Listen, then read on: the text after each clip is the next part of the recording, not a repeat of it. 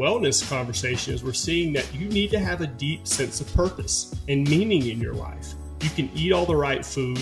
You can do all the burpees you want. You can even meditate. But if you don't have a deep sense of purpose in your life, I think you're missing out.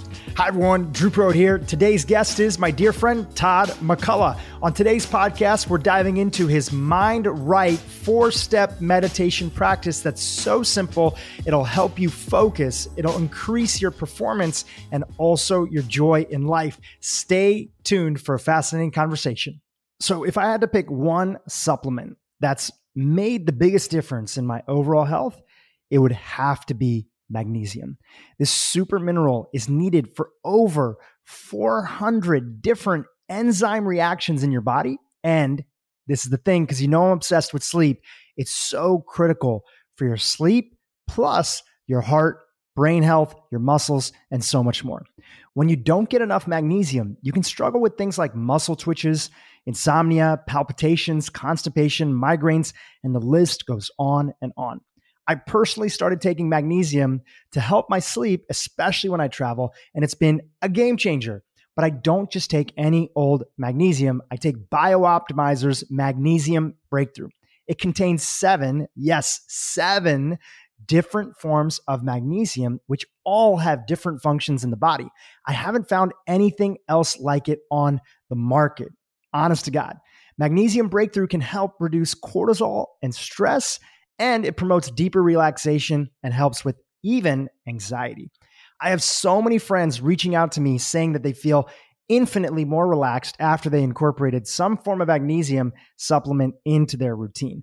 Now, one of the reasons I specifically like BioOptimizers is because their products are soy-free, gluten-free, lactose-free, non-GMO, free of chemicals and fillers, and they're made with all natural ingredients. So right now, if you're looking for a magnesium, BioOptimizers is offering my community a few special bundles.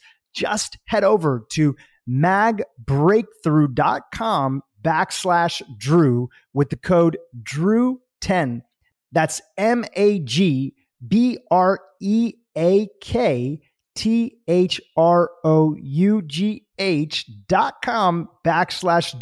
DHRU with the code DREW10, DHRU10, and get your BioOptimizers Magnesium Breakthrough today. Welcome to the Drew Purohit Podcast. Each week, we explore the inner workings of the brain and the body with one of the brightest minds in wellness, medicine, and mindset. This week's guest is Todd McCullough. Todd, aka TMac, is the founder of TMac Fitness, a home fitness program that has helped more than 20,000 people worldwide get into shape and get their mind right. And that's what today's episode is all about. Todd is incredibly passionate about helping people get their mind right to improve their performance, joy, happiness, and focus in life. Let's dig into our wide-ranging conversation with Todd McCullough. Todd, welcome to the podcast. It's an honor to have you here, brother. Good to see you again, brother. Look forward to connecting in person sometime soon. I know. Well, I want to jump right into it because you're known for a lot of things, including fitness, but you have this unique approach to meditation. And I'm big on diving into giving our audience value right away.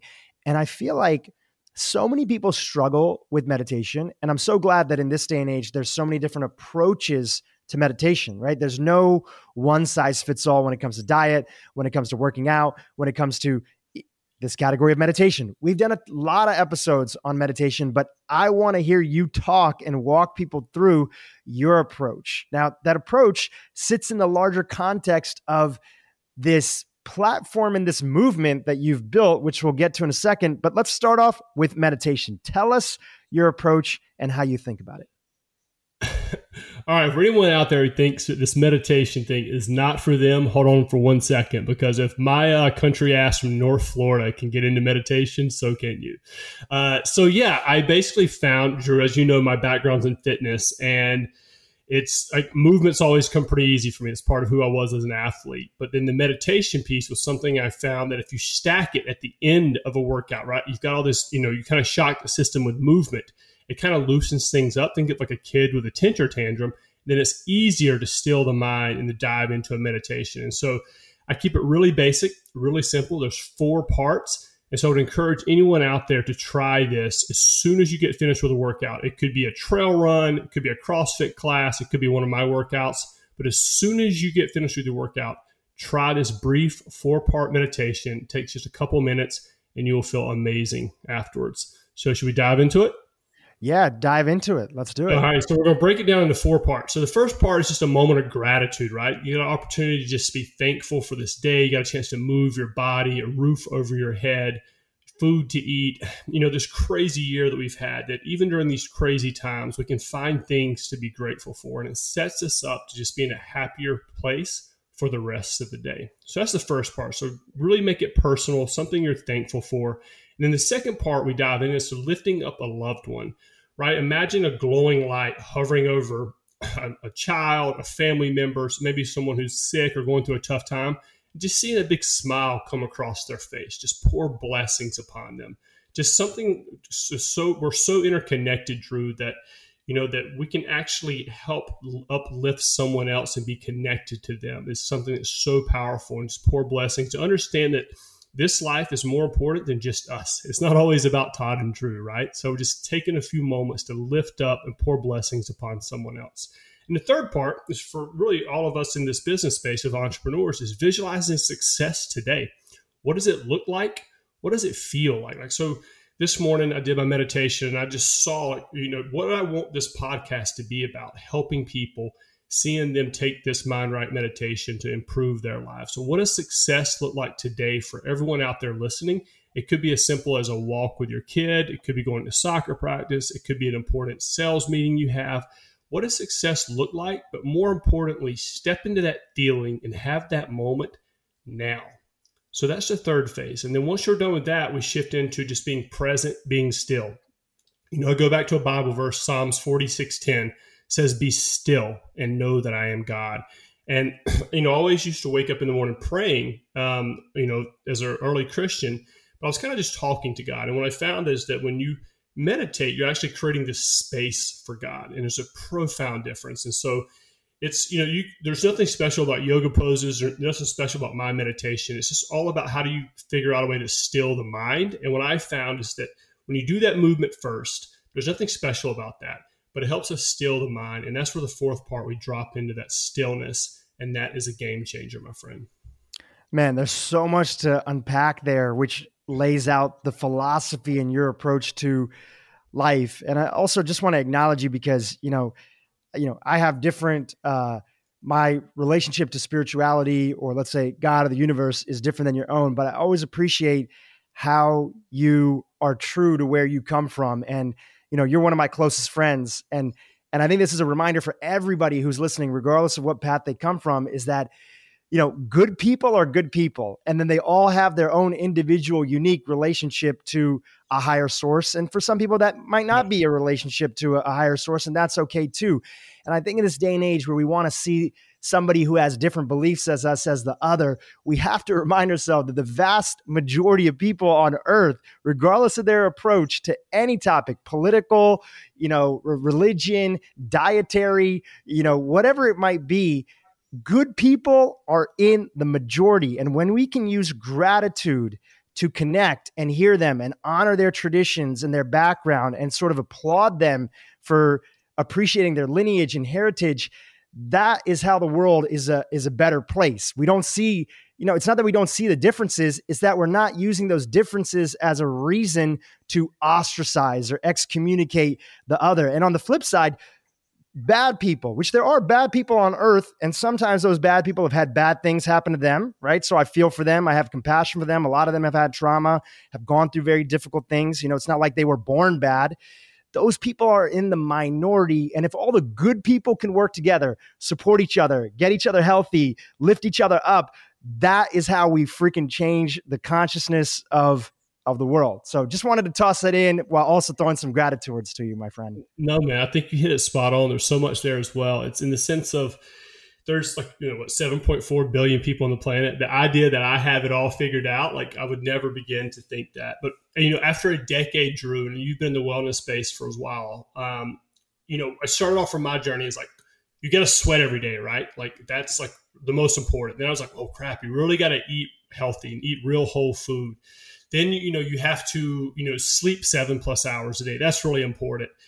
And then now after a decade of being in this, like, there's also a huge part, which I'm super excited about in the wellness conversation, is we're seeing that you need to have a deep sense of purpose and meaning in your life. You can eat all the right food. You can do all the burpees you want. You can even meditate. But if you don't have a deep sense of purpose in your life, I think you're missing out. And I think for me, this Mind Right Daily meditation allows me and allows our community to ground and connect to a deeper sense of meaning and purpose. And that translates to how you and I interact as friends, how we interact with our employees and our coworkers. It affects everything about us because it's at a soul level. Now, for me, I would never begin to think to tell people how to find that or what that looks like for them. I can just share my journey and my experience and what that's meant to me and how it's led me to this moment, and just encourage people that whatever that looks like for them is, I think that, you know, we call this getting your mind right every day, right, with TMac Fitness. And we say that move your body and connect your spiritual practice before you look at your phone, before you check your email. So it helps program you for that positivity, that moment of gratitude, that moment of connection and grounding, so you can carry your best into the world. And whatever outside stimulus comes, we can filter that in a positive way, right? So we were talking about the negative people out there, right? They seem like they're everywhere on social media, but in the real world, they're very few, far in between. We can filter that in a positive mindset. But if we wake up looking at our phones, looking at social media, we stimulate ourselves. We're programming ourselves for stress, whether we realize it or not. So I think for me, the movement, the Mind Right meditation just helps me start my day in a positive mindset. And then that radiates and carries forward to everyone we interact with. I'll share this quote a few times on the podcast recently. My friend, Dr. Rangan Chatterjee, interviewed a gentleman, and I believe his name is Gregory McCown. And he has a quote, and the quote says, "If you don't prioritize your life, someone else will." When we wake up early in the morning and we go right to the news, right to social media, which is another version of the news, right? It ends up sort of being that way. You end up doing something that another mutual friend of ours, Light Watkins, he calls it Insta meditation. People always tell him, I don't have time for meditation. He's like, well, you're doing an Insta meditation every day. You open your phone, and whether it's Facebook or Instagram or YouTube or whatever, you're just scrolling around. And now whoever you're following and what their priorities are and whatever they're sensationalized by, because it tends to be the most sensational stuff is what spreads according to the algorithm, right? The most extreme stuff is what spreads.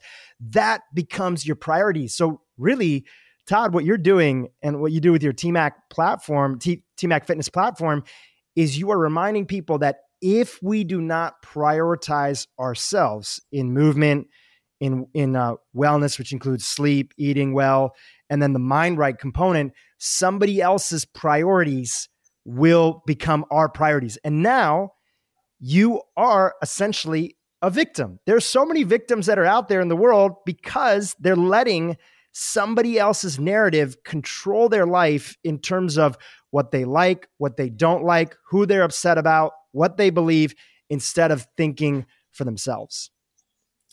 It's 100% spot on. Like I said, you control your mindset. That's the one thing that we have control over. And we've somehow forgotten that, I think, and we need to get back to that. And so hopefully this practice of movement and mindfulness will help us bring us all together for sure.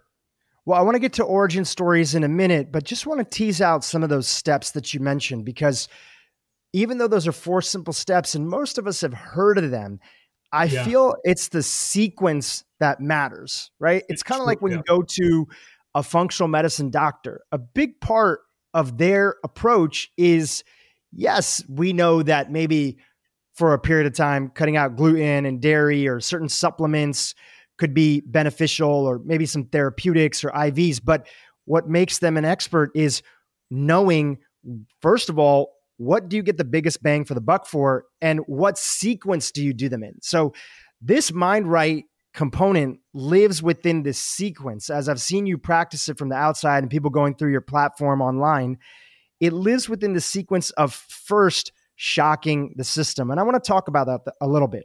There's a lot of people that have tried meditation, but they haven't figured out the movement piece and how movement, not for everybody, but for a lot of people, we are under moved. We are missing movement as nutrition. You know, movement is nutrition. Just like food is nutrition, movement is nutrition. And a lot of people are undermoved if we look back at our hunter-gatherer ancestors. When did you realize that when you sort of work out and you shock the system, that your mind is a little bit quieter? Because that is a game changer for people who have never heard that before. So talk about that and how that became part of your methodology. Yeah. So like, you know, a little bit of the history with it as well, right? I came to know Jesus Christ at 12 years old, and I used to wake up in the morning and would get on my, so the first two steps of it came from my kind of prayers or early Christian, where I just kind of wake up in the morning, get on my knees and be like, God, be with me today, be with my family, pour blessings upon them. All well-meaning, but I was kind of honestly half-assing it. I wasn't awake, right? I was just kind of going through a routine. You weren't present. I wasn't present. And then it wasn't until I started learning a little bit about yoga. You do shavasana at the end of class. I was like, all right, this is kind of interesting. And then my injuries from football really came to where I couldn't even go to yoga. I couldn't do a push-up. I couldn't jog. And so I would go sit in the cold ocean, right? And this is something that, you know, Wim Hof has made really popular now, but I didn't know about him at the time. I'd go sit in the cold ocean and, you know, be about 55 degrees during the winter in California and Santa Monica. And I would just sit in the freezing cold. And it's essentially just kind of like a workout, right? You're shocking the system, like all this blood flows flowing through the body. And then I would sit there and just talk to God on the beach, and just be shivering cold. And I found that that intense pain, that intense like shocking, allowed me to be more present. And so I was like, all right, well, why can't we use movement to do the same thing? And so we do these HIIT workouts to kind of shock the system, so to speak, like the cold ocean does. And then it allows us to get out, like I mentioned earlier in the beginning, like you have a kid who has this temper tantrum. Like you got to let the kid get that out of them, and then you can talk to them. Then they can listen. But right now I feel like we have this idea of like meditation, or like you have to float on some cloud and sing Kumbaya. And the rest of us, our minds are too busy. We have too much anxiety, too much stress in us, whether we realize it or not. So if we can exert all that out with just a little bit of movement first, it helps us slow down the mindset. And so that's kind of where the first two parts came about, was that blending of what I knew as my prayer as like an early Christian that was routine, and then kind of heightened it with diving into shocking the system first. Let's go to gratitude, because we know, and we've done a few episodes on this, is that our brain evolved. We really have three brains. We kind of have three operating systems. Well, and you're teaching me now if we have three brains. I was, okay, go for it.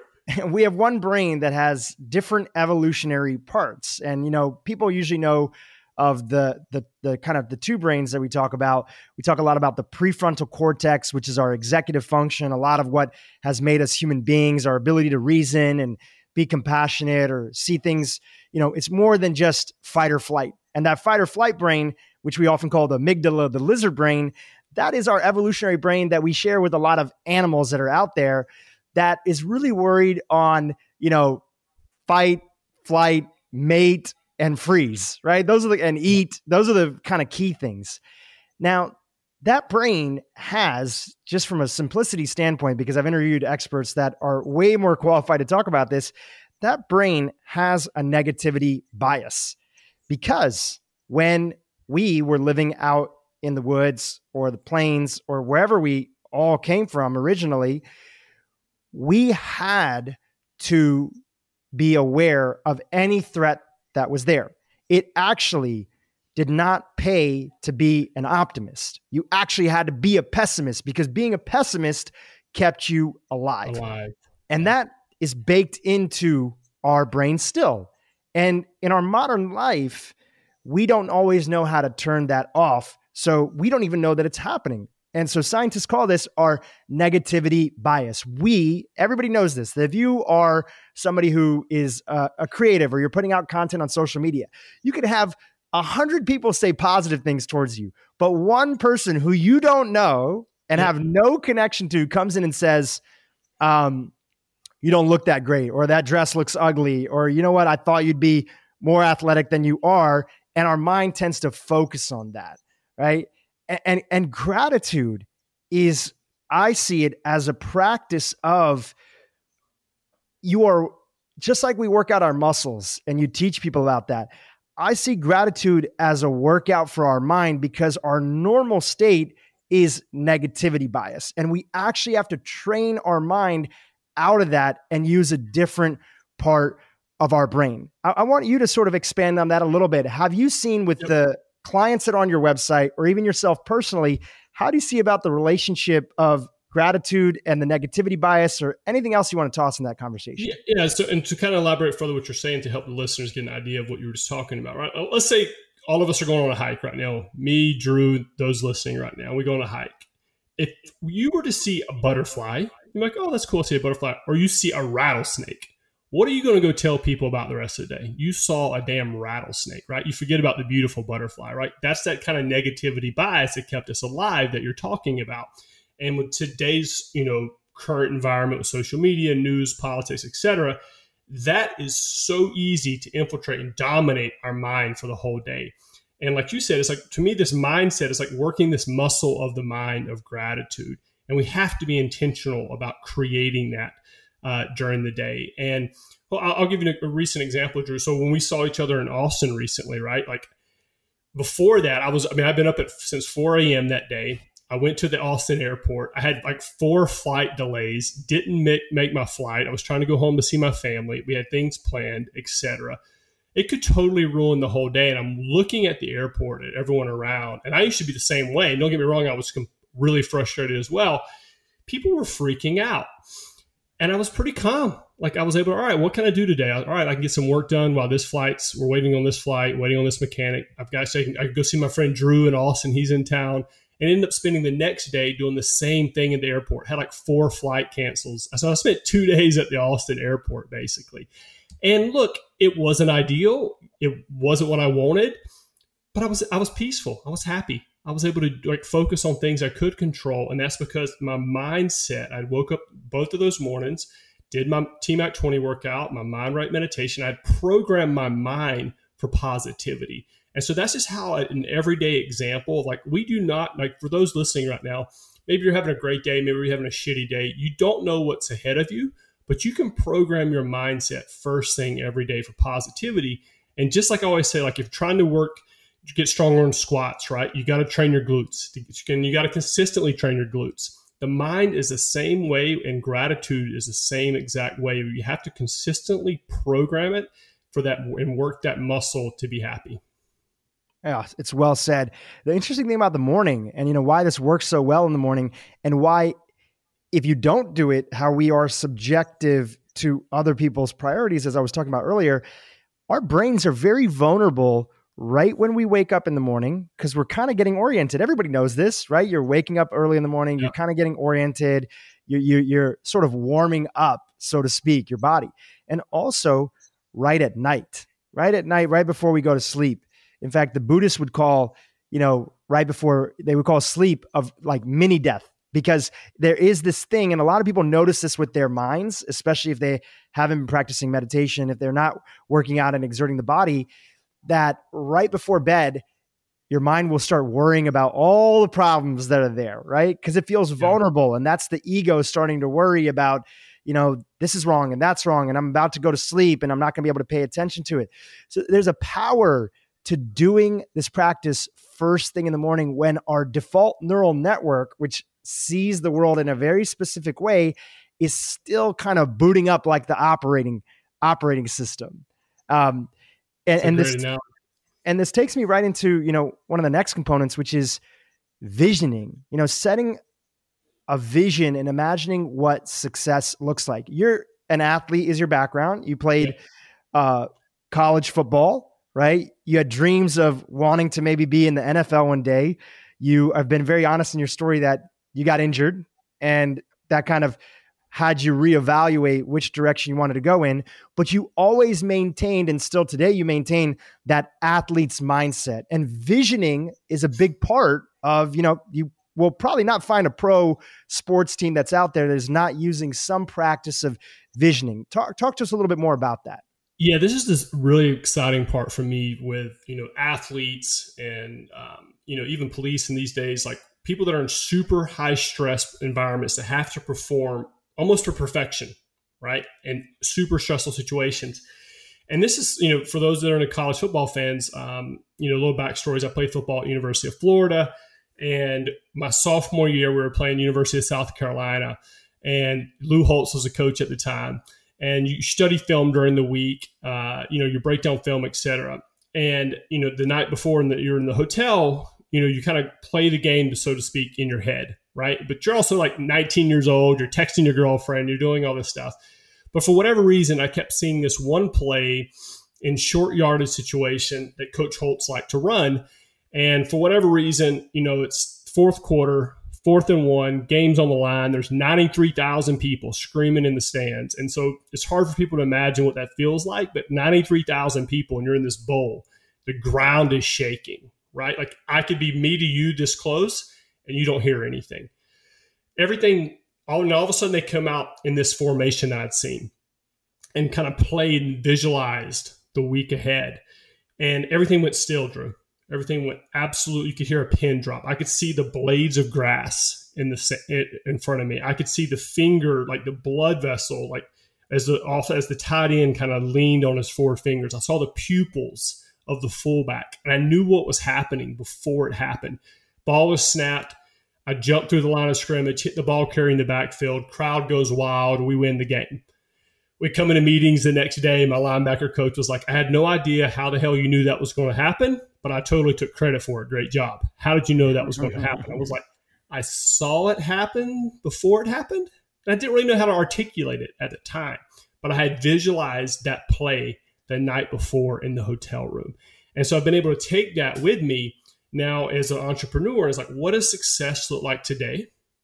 How do I step into that moment? What is that moment of 93,000 people screaming and yelling? Can I step into that moment now?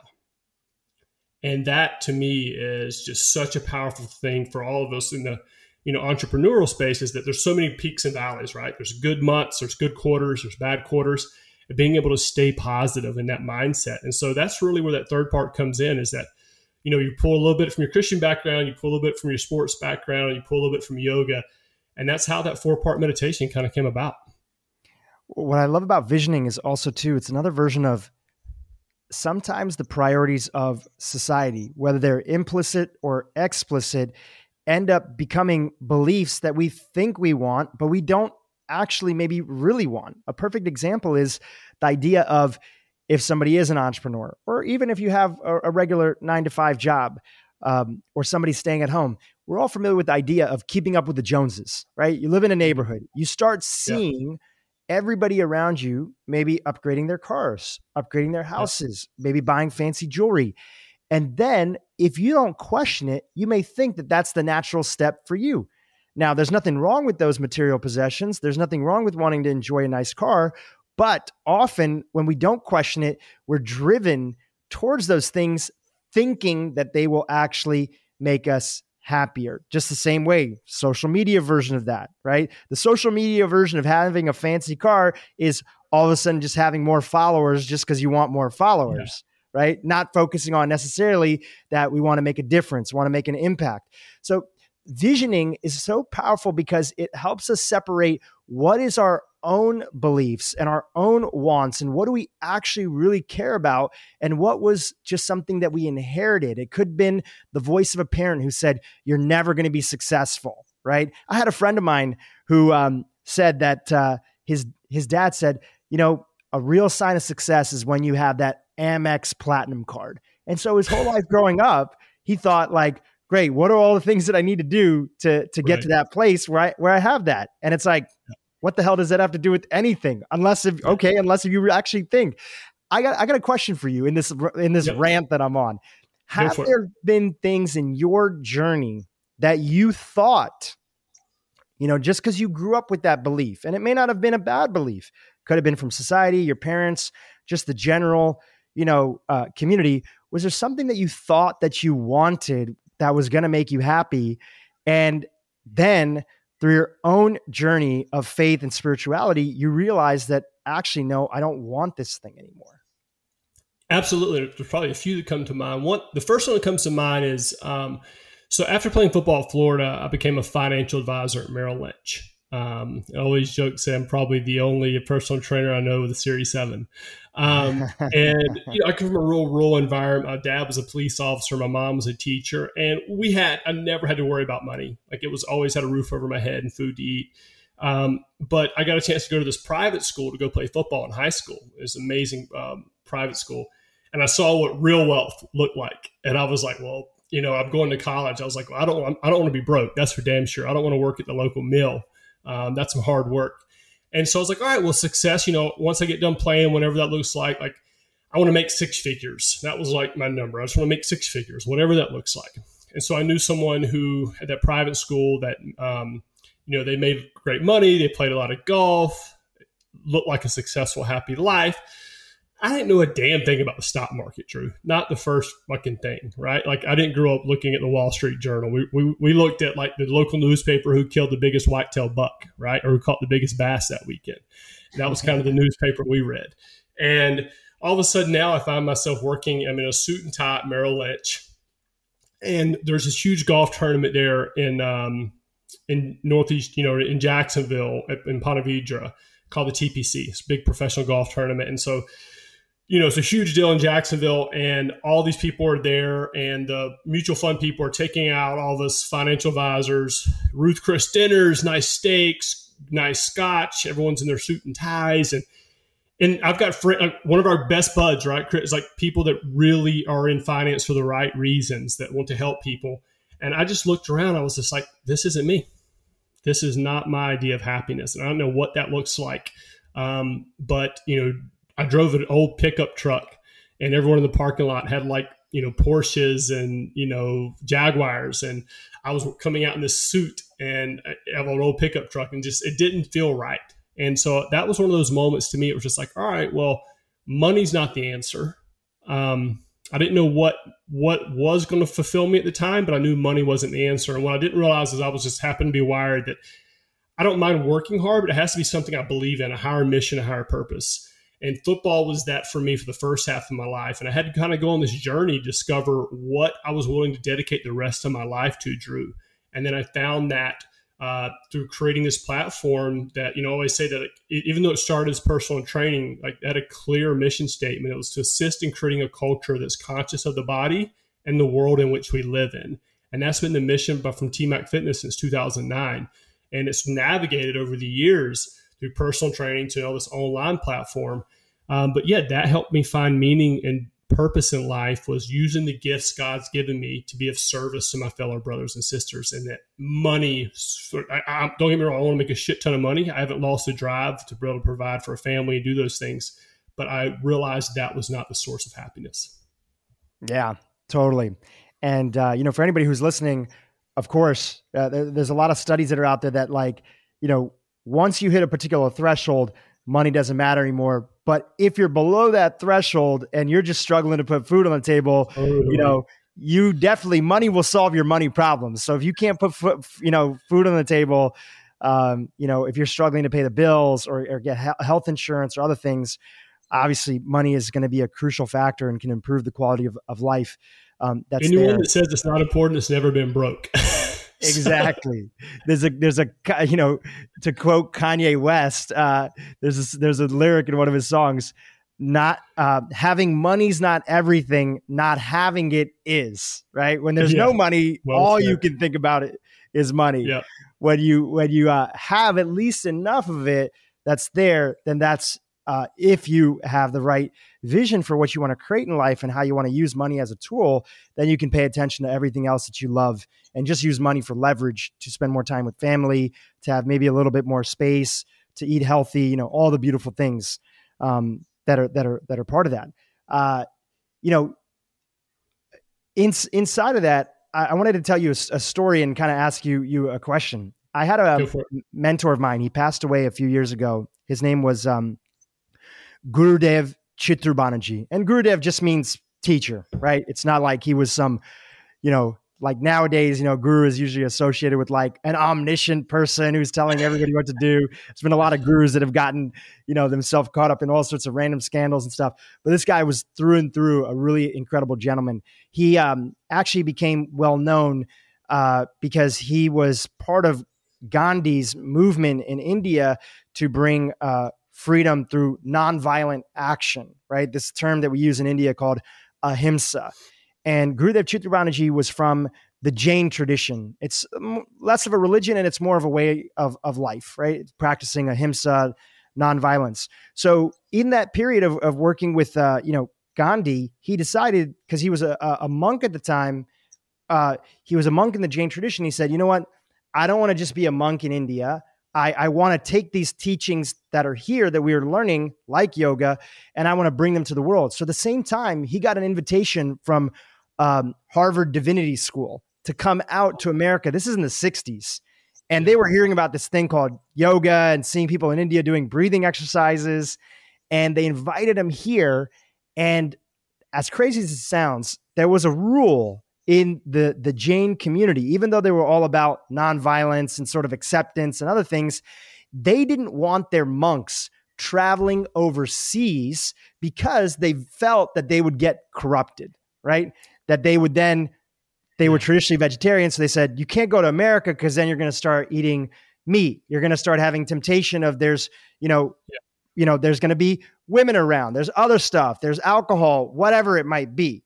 So the society actually turned on him. And when he went and left for the airport, they were throwing stones at him. I mean, these people that were, again, this just shows you, regardless of what tribe or group that's out there, whatever they believe and preach, it comes down to how you actually treating another human being. And he said, I still need to go. I need to go to, good for him. I need to go and I need to take these teachings. And he really brought yoga to the Harvard Divinity School and started teaching people there. And he was one of many other teachers that started coming to America and started teaching it. And that's had all sorts of implications, and made yoga more accessible, and people can make their own version of yoga. I would love if you could tell your story of how you got into yoga, and especially from a Christian background, maybe even some of the concerns that you had yourself or concerns from other people around you who were saying, like, what is this guy doing? Yeah. And so to pick up on where you left off real quick about your teacher friend, your mentor, so to speak, I would say that what he did was very much Christ-like. One of the reasons I always loved reading, if you read the Gospels, Christ was, he ate and drank with the sinners. He hung out with the tax collectors, the prostitutes. Like, he hung out with people in society that people were like, don't be around them. And Christ interacted with them. So to me, that's the beauty of what your teacher did, is like, you should be able, don't get me wrong, like, I think you can put yourself around positive, uplifting people, but you can't sit around and I don't think and go, meditate in some Buddhist monastery necessarily and not interact with society. Like, if you have these gifts and you have this divine being inside you, you should be able to go share that with other people. And so I just want to applaud to, your teacher who passed away. Like, what he did was very much what Christ did, was to take that divine presence and to be a blessing to those who are hurting in the world. We always have this idea that, like, those of us who go to church every day or, pray every day, somehow that we are the good ones and everyone else is the bad ones. And to me, I think it's just completely opposite of what Christ has taught me, is that these gifts and this blessings of Christ being in you is to go share that with everyone, not just people who believe like you believe. And I think that's the ultimate test of our faith, is how do we interact with people who think different, believe different? Can we still show them love and compassion? We can still stand for what we believe. But if you can't show people love and compassion who disagree with you, then I would say that your faith is, quite honestly, bullshit, to be honest. I think that's where I would go with that, or just isn't very strong. And so where I can remember going back to, so Christianity and yoga, I can remember going, I came to yoga class for two reasons. One, there was a hot girl wearing Lululemon pants that invited me to a yoga class. If I'm being completely honest. And two, I had 5 surgeries from football, so I couldn't lift weights and run anymore. So I was looking for a way to heal my body. And I remember going to Vinnie Marino's class on Main Street in Santa Monica. Shout out to the one and only Vinnie. And all of a sudden, like, there was this, like, Buddha thing, statue in there. There's people started, like, doing some weird ass sounds. I was like, holy shit, is this like sacrilegious? Like, that was my initial feeling, right? Like, I came here because it was a hot chick, but now I'm like, holy shit, am I doing something like wrong? And I got to know the community and got to see that, like, you know, for example, at the end of every yoga class, they always say namaste, the light within me sees the, and honors the light within you. You start to understand the meaning behind this. And I did my yoga training, and you read, I believe it's the Yoga Sutras by Patanjali, I believe is how you pronounce his name. It's very much just like the Book of Proverbs by King Solomon. And there's so much intertwined in that. And I think that sometimes we have this idea that because I believe this, or I was taught this way. And this is, I think, one of the things that I differ with a lot of my Christian brothers and sisters is that it's very, hey, I'm right, you're wrong, so to speak. Like, I love you, but I'm right, you're wrong. I've never really bought into that a whole lot. I think there has to be a lot of humility that when we're trying to conceptualize the creator of this amazing universe. That's why you hear me talk about, like, hey, come up, come surf with me. Like, I'm not a good surfer, but just sitting on a surfboard at sunrise, looking at the vast Pacific Ocean, it helps put you in the place that you're just in the presence of something so much bigger than yourself that it's very grounding.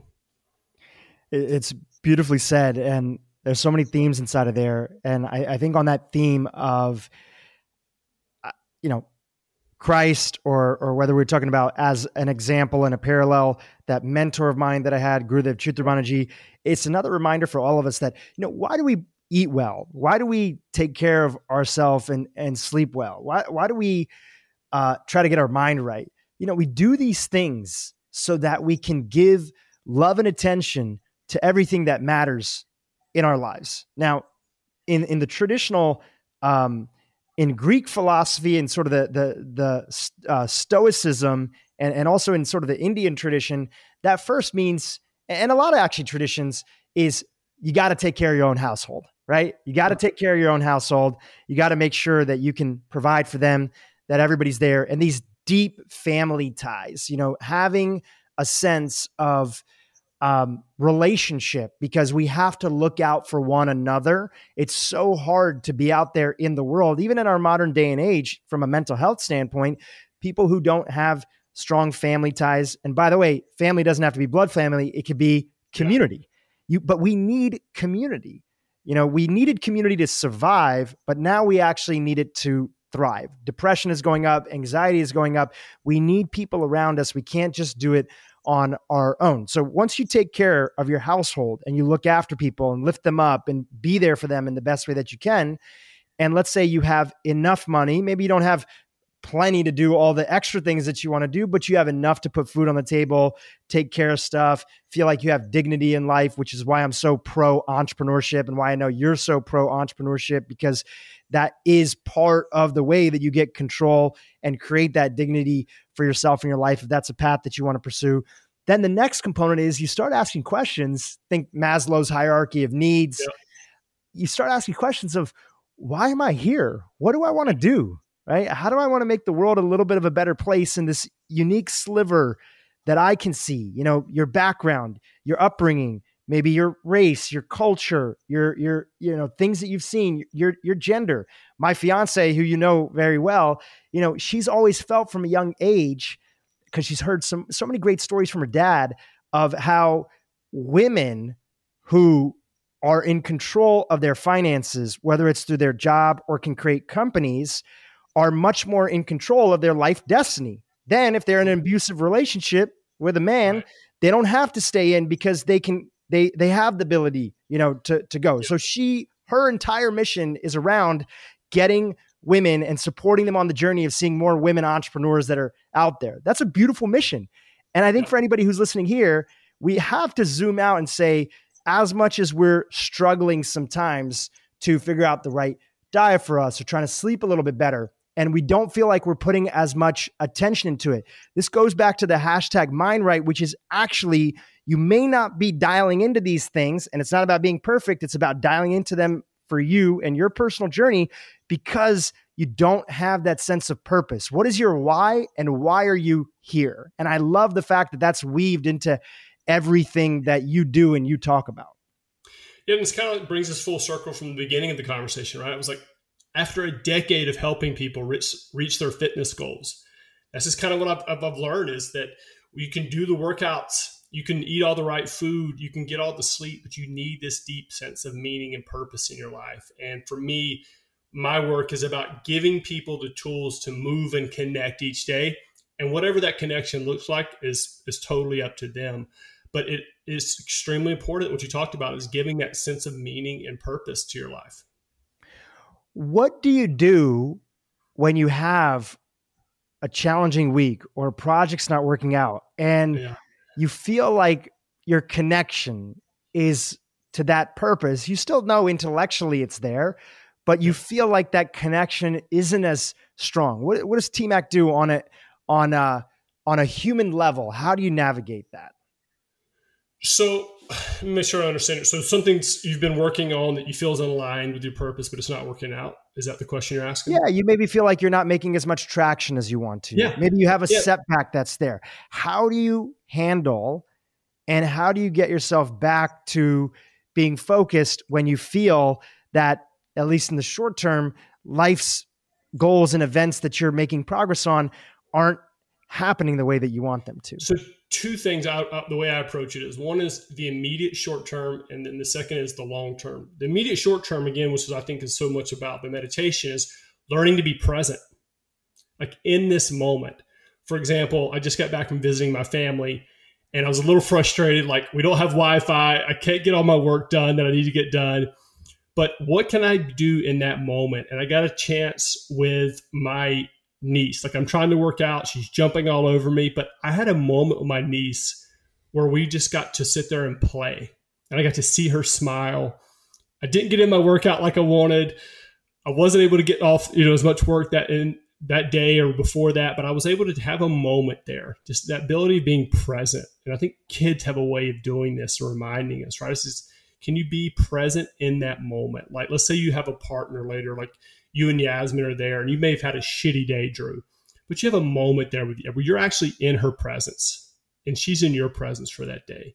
And that's a beautiful thing. I think that we have this, this entrepreneurs thing, like we were going to go change the world, right? I think we need those bold missions, but ultimately it's the everyday in the moment, like going back to the airport story, right? And we're in, I'm in Austin. I've been in the airport now for 2 days, and I see the lady working up there at the front desk, and the line is all the way down the hallway of people that are just pissed off, angry. Their flights have been canceled, rightfully so. And this poor woman, God knows how stressful it is. Who knows what she's got going on in her personal life? She may have kids. She may be divorced. Who knows? And just going to her and just say, "Hey, how are you? I know this is a tough time for you. Like, thank you. I know this is tough. Whatever you can do to help." And just in that moment, like, yes, things may not be great for you right now, but you can still put positivity into someone else's life by being just present and acknowledging them in that moment. And I think that often our minds, this is where the meditation comes in, is that we're so worried about down the road. And don't get me wrong, I think big term planning is important, but we forget that in that moment, like that cash register, who's checking out your groceries, can you call them by first name? Right? They usually have their name tag. Can you call them by first name and say, "Thank you, John. Thank you." Like they never get that. So I think that's the short term, right? Is can I find those moments of being absolute present and acknowledge that how beautiful that present moment is, because that's all we have. We may get hit by a car later today, right? We have no idea, like, that present moment. And the second term, or it's like, all right, let's say I have a bad quarter, right? Or a bad year. This is why, to me, it's the long-term mission of what I'm doing. I'll be doing some form of wellness, of helping people move and connect for the rest of my life. Like I'm clear on that mission, right? Like TMac Fitness has gravitated from personal training to online fitness. A decade from now, Drew, like we may be on a different platform talking, we may be doing different things, but the long-term vision, this is what I'm committed my life to. And so I'm happy to pivot if it's switching strategies or, living in a smaller house, driving, modifying my lifestyle. Like these are things I'm happy to do, may not be comfortable in the moment, because I'm committed to the long-term journey, that this is the gifts that I've been given, and I'm going to continue to work on that craft and learn, but ultimately to share and help with people. And whatever that looks like down the road, we'll have to see how that unfolds. It reminds me of a quote from a friend of mine, Reverend Michael Beckwith from the Agape Center in Los Angeles. And he says, "People all wrapped up in themselves makes for a mighty small package." And I think what I'm hearing from you is that when you're connected to your why, your larger why, which is also about making a difference for other people, you're not so wrapped up in your own world and your own problems. So you have a tough day, you can do this gratitude, you can do these workouts, and you can get a chance to reset and say, why am I really here? It's not just about me, right? It's not just about me. It's about these other individuals that I want to also get a chance to make a difference for. And that's my why. That's my driver. That keeps me going. And the question is, for anybody who's listening that's working on an audacious project, and audacious is all relative, are you committed to making that impact, or are you committed to something else? So if you're committed to making that impact, right, and that can pivot, we can change our minds and we can have different versions of what that impact looks like, then, okay, it doesn't matter if it's 5 years, if it's 10 years, if it's 15 years, if that thing that you ultimately want to do for the world and also for yourself, because it's both for the world, it's selfless, but it's also selfish, and it should be, that thing will, you know that if you just keep on working on it, you're going to make progress. And there's a sense of surrender that's in that, right? There's a sense of surrender and joy that comes from it, that no matter how bad things are in this moment right now, I'm committed to making the world a better place. I'm committing to putting this project out. I'm committing to making an impact in this nonprofit or supporting my kids with whatever goal it is, and whatever I'm going to,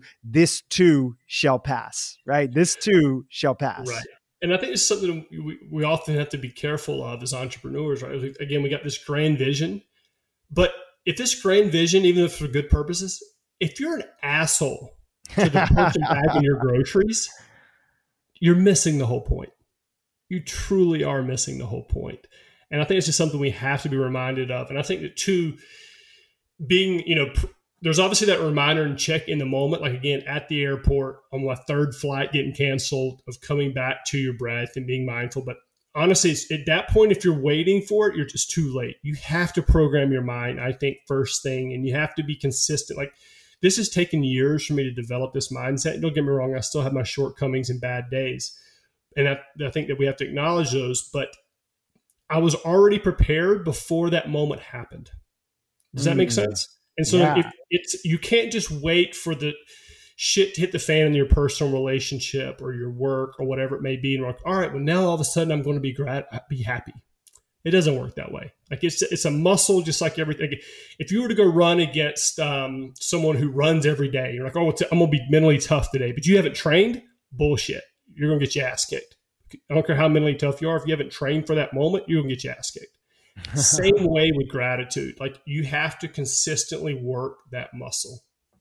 It's so true. And it changes your perspective. You know, it makes me think that a lot of people are secretly waiting for an eviction notice in their life, not on their house, but just in something. It could be you go to your doctor's office for the routine physical and they tell you that your arteries are clogged or that you're developing breast cancer. Now, my hope is that that isn't you, but sometimes people are waiting because they feel stuck in life that, you know what, maybe something bad will finally get me to pop out and actually have something to stand for.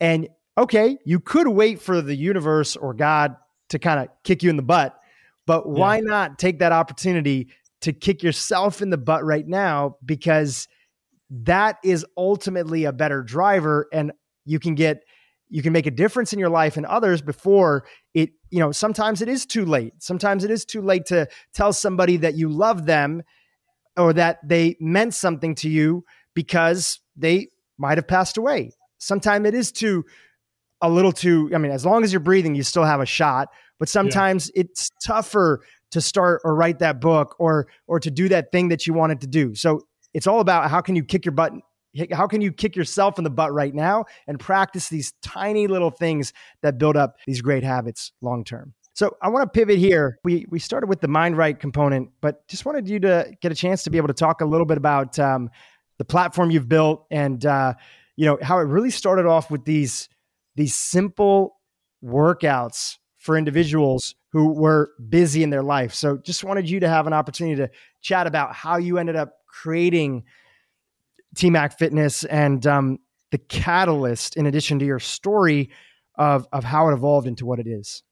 Yeah, and there was, again, kind of like all of it, right? It's like pulling a little bit from everything, right? So I was training people in LA, and typically you work out with your trainer maybe 3 days a week or et cetera. And then the other days, the people were just sitting on their ass, right? Like a lot of my clients were bi-coastal. They were traveling a lot. They had families, had kids. They were running businesses. And I was like, I was trying to get them to do something on those other days. And they're like, Todd, this is all the time I have. I give to you 3 days a week. And I just knew that you need to move your body every day, right? It doesn't have to be hard every day, but I needed something for them to move every day.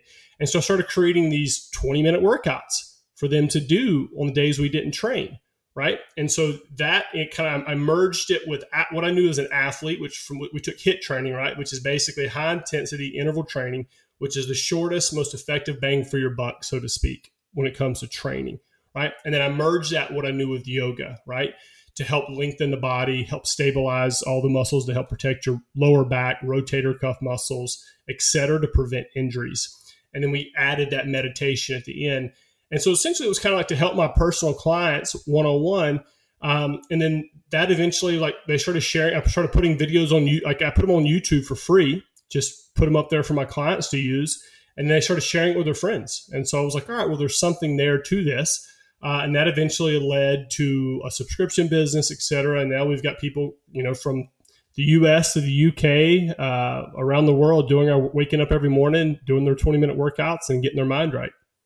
I love it. And you also have an element of community and group challenges. And I'm a big fan of community. And I think it's when we don't often feel motivated by ourselves individually, we get ourselves in the right community. And then we get, you know, that extra little push. We can always go further together, right? You might go faster alone. That's sort of old saying, but you can go further together. So talk about these group challenges and the community component that you have.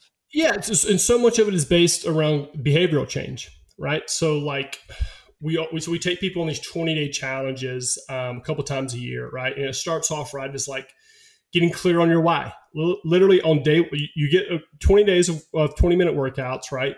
HIIT workouts, they all end in meditation and prayer, right? You get a meal plan, but we also do have a daily mind right challenge. This is what I love, right? And so day one, kind of to sum up what we talked about in the beginning is, why are you doing this? What is the number one goal that you want to get this? You want to lose 10 pounds? Great. Why do you want to lose 10 pounds? Is it wanting to improve your sex life with your partner? Is it to be healthier so you can have more energy to play with your kids? Getting really clear on the why, because you're going to want to quit at some point, and you need to be clear on that why to give you that extra motivation.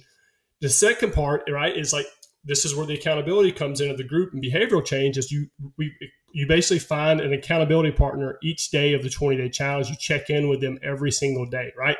So if Drew's not feeling like getting his workout today, I'm texting him, hey, bro, let's get in our workout, right? So that community support to help with the behavioral change. And the third part, again, I always say it's important, is just finding a program that meets you where you are right now. So the workouts, we have like kick-ass advanced workouts, but I also noticed that a lot of people hadn't moved in a while. So I got two amazing trainers and we developed a whole beginner platform. So now regardless, like Drew, we've got people that are our parents' age to people that are fit like you and I, all moving and connecting to their spiritual practice for 20 days. And it's such a beautiful thing. And at the end of the 20 days, Drew, you'd like this, is we have them decide on how they can volunteer 1 hour a week in their local community. And that's the mind right challenge on day 20, right? And again, a lot of people are like, hey, I came here to lose 10 pounds. I lost 10 pounds in 20 days, which is amazing. But now I'm also going to mentor a kid in my local community. And that goes back to that deeper sense of purpose, that deeper sense of why. And again, that's for me, I think that why we're all here is to help our brothers and sisters. I love that component. And in this day and age, it's almost like when people have very extreme political views, you know, one of the first questions I want to ask them, besides, what are you grateful for? Okay, great. You might have opinions about other people's lives, how they should live, what they should do. Again, on both sides of the spectrum. But first, tell me what you're grateful for so that I know that you actually have the ability to be grateful for something, right? Then let's talk about something else. And the next follow-up question, if I could ask people, would be, what the fuck have you done for people in your community? Before you talk about anything else, let me just know what you've done in your local community to make the lives better of any group that you care about, any group, whether it's a faith-based, whether it's disenfranchised youth, whether it's whatever. I just want to know, before I hear all your opinions of how things should be, that there's an element of you that can see gratitude and that can actually make a difference or is making a difference in the lives of the people, because that just goes back to the victim mentality. Other people are controlling our world and we can't do anything. And if the politicians could finally, or the corporations could finally figure it out, then our lives would be better. No, we got to figure it out. We got to step up and we got to make a difference. It's the whole, you know, start within your home and then work out from there into your local community. 100% agree with you. Is there any person that was doing, was there anything unique that you saw that people were doing or a standout story from somebody that you had in your group of something that they did, maybe something meaningful that you want to share with our audience for how they decided to do or spend that 1 or 2 hours in their local community? So a couple come to mind there was a girl, and I forgot the country that she was in, but she decided to give blood to her local community. So on her way of being of service was that she went and gave blood in her local community, something that she didn't want to do, wasn't really, she never would have had them, like she didn't really want to be around needles or do those things. And it was a big move for her that she went and she gave blood to her local community. And again, I think it's that small act, right? It doesn't sound like a huge one, but for this individual, that was a huge moment for her. Was that she took time out of her work day, she went to a blood bank or whatever they're calling, and she gave blood. A simple act. She may not know who that's going to affect, how it's going to positively affect someone else's life, but that came to mind to me just recently. You know, with off the cuff was, I thought that was special because this is someone that, again, we talk about all these big changes in the world. Like if this side got their stuff together, or if this side believed what I believe. No, it's this. What are you doing today that's going to make a positive impact? Again, helping, smiling at the person bagging their groceries, going to give blood. These are the little things that I think that has that ripple effect that changed the world. It's a beautiful reminder, because you never know how that might come back and pay dividends to you as well too, right? Like you're not present to these small things, looking after individuals who might be going through, you know, homelessness, giving blood, whatever it is, that small act. It reminds me of, I recently heard an interview with Sebastian Younger, who has written a lot of books on sort of the military and tribes and brotherhood, and how when people leave the military, there's a deep sense of loss of purpose. And he was kind of writing about that in his books, Tribe. And he had a story recently where he was at home and something happened and he started like bleeding out. And by the time that he got to the hospital, he lost about all the blood that he could have lost, and he was only a few minutes away from dying. Wow. And having that experience when he left, and the doctors and, you know, modern medicine was able to save him, he left and he said, you know, one of the first things that I'm going to do on a regular basis, I'm going to give blood, because I was alive because of what the work is that other people did. So sometimes we're not as present to things until we push ourselves to that place to ask, you know, even thinking about our own lives, what's somebody or someone that made a difference for us? Who's somebody that did something for us, no matter how big or small? How can I keep that legacy alive? If it was that fourth grade teacher that finally got you into reading, okay, there's plenty of opportunities to volunteer and get involved and start reading to other kids, right? And so I'm much more like, I say by nature, Drew, I'm a selfish person, right? I think a lot of this, like in the entrepreneur space, sometimes we have that it's easy for me to be all about me, right? And so again, part of these challenges where I have to like build in. So on Fridays, during the challenge, we call it Thank You Card Fridays, based on what you just talked about. And so every day on Fridays during the 20-day challenges, you have to write a thank you card to someone who's made a positive impact on your life. It could be that third grade teacher. It could be that mentor. It could be a friend going through a hard time. But for me, taking the time, like on my calendar today, on Friday, like I list 5 things to do every day, right? Like this podcast is like number 2. Workout was number 1. This is number 2. Got a podcast later, number 3.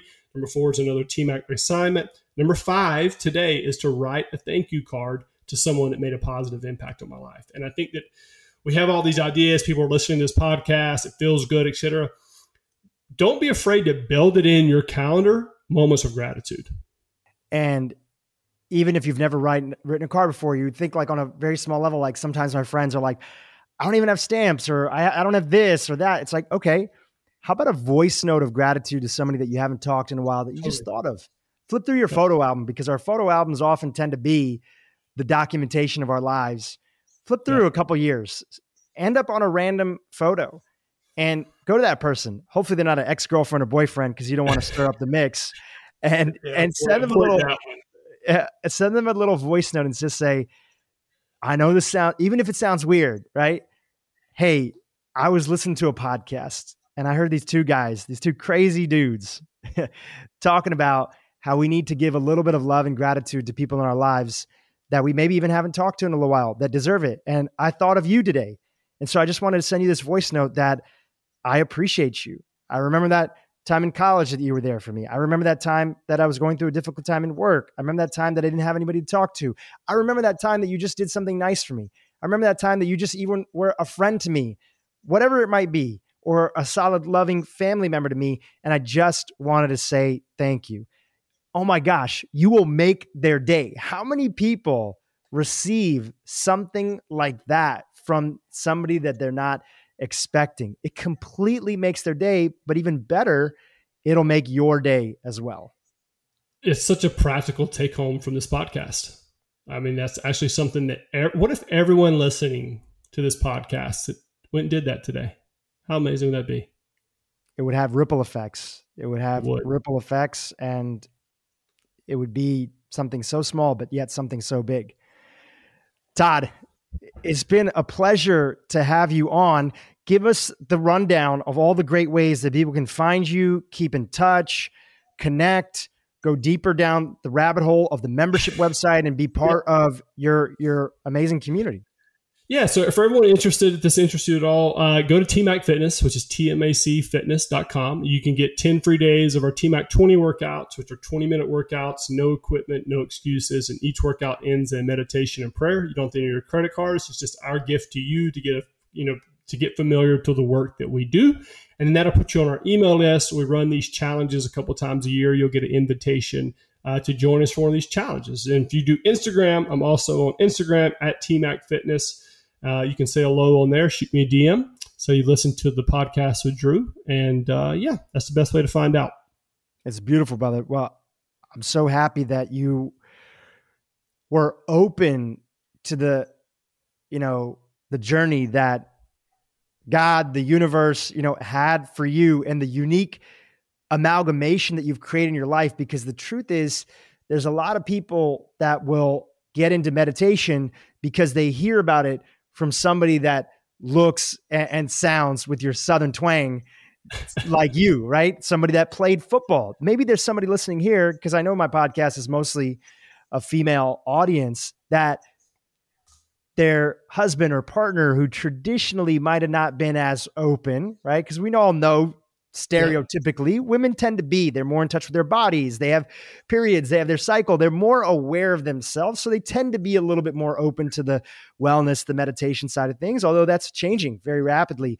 But you'll finally say, you know what? I think you might like hearing from this guy, this macho individual who got into yoga because he saw a hot girl wearing yoga pants, but that's what got him there. But he obviously stayed for other reasons. So I just want to acknowledge you for being somebody who's spoken up, because I know you've also gotten, criticism from people that feel like, maybe some of the things that you're talking about may not be, in alignment with your faith. And you've stuck true to, your message, just like my teacher who came from India over here when everybody told him that it wasn't a good idea. So I just want to acknowledge you for that and for being a really incredible voice in this space. Appreciate you, man, creating this awesome platform for us to come out there and share. And to everyone listening, I hope you have an amazing day.